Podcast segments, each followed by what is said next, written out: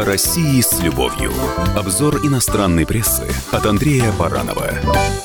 Здравствуйте. Знаете что, а давайте сегодня мы бросим ретро-взгляд на то, как писали о жизни в Советском Союзе американцы, работавшие в Москве. Не просто работавшие в Москве, но шпионившие здесь в годы Холодной войны. Ветераны ЦРУ работавшие, кстати, в посольстве Москве в 70-е 80-е годы, опубликовали книгу под названием «Московские правила.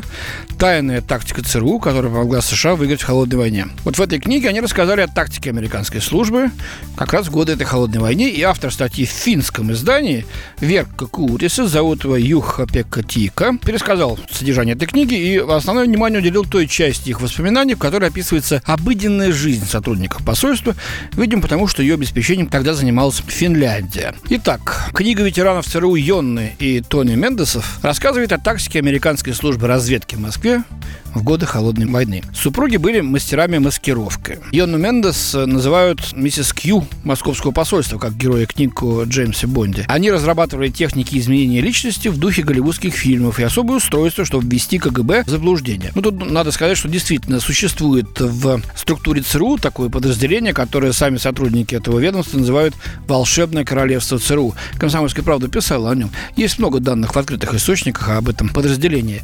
Парики, всевозможные накладные горбы, усы изменяют внешность людей до неузнавания, так, чтобы, так сказать, они смогли незамеченными выехать из посольства, провести какую-то операцию и таким же образом вернуться.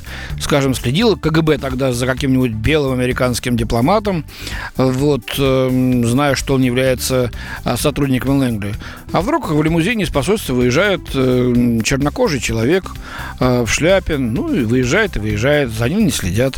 И его пускают на самом деле всего лишь это личина, как у Фантомаса, а на самом деле это тот самый белый э, шпион или какие-то еще такие же приемчики использовались. Смешно, может быть, выглядит, но иногда помогало американцам ввести в заблуждение российскую контрразведку. Итак, в книге «Жизнь посольства США» в Москве описывается следующим образом. Почти все потребительские товары привозились поездами с Хельсинки, чаще всего из большого торгового центра Стокман. Посольство Америки в Москве каждую неделю принимало посылки из Стокмана, который был ярко ярким пятном в общем печальном опыте покупок. Многие дети в посольстве ошибочно думали, что Стокман – это столица Финляндии. В книге супругов Мендес рассказывается о шпионском скандале конца 1986 года, из-за которого посольство США в Москве и Генеральное консульство США в Ленинграде в итоге остались без советского персонала. Когда мы ответили асимметрично, американцы, как обычно, выгнали несколько десятков наших дипломатов, а мы убрали весь советский персонал. Официанток, посудомоек, шоферов, сотрудников пресс-служб и так далее и тому подобное подобное. Авиакомпания Pan American доставляла овощи и фрукты из самюсенькой Америки. В то же время КГБ усилил слежку за сотрудниками посольства, пишут авторы. Например, начал проводить в их домах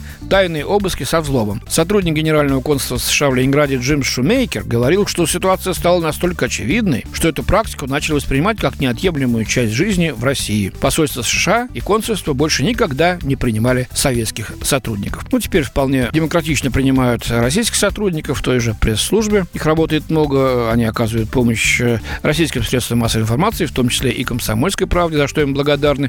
В частности, вот во вторник «Комсомольской правде» опубликовано прощальное интервью американского посла Хансмана, который покидает нашу страну. Все это сделано тоже благодаря пресс-службе посольства Соединенных Штатов. Спасибо. С вами был Андрей Баранов.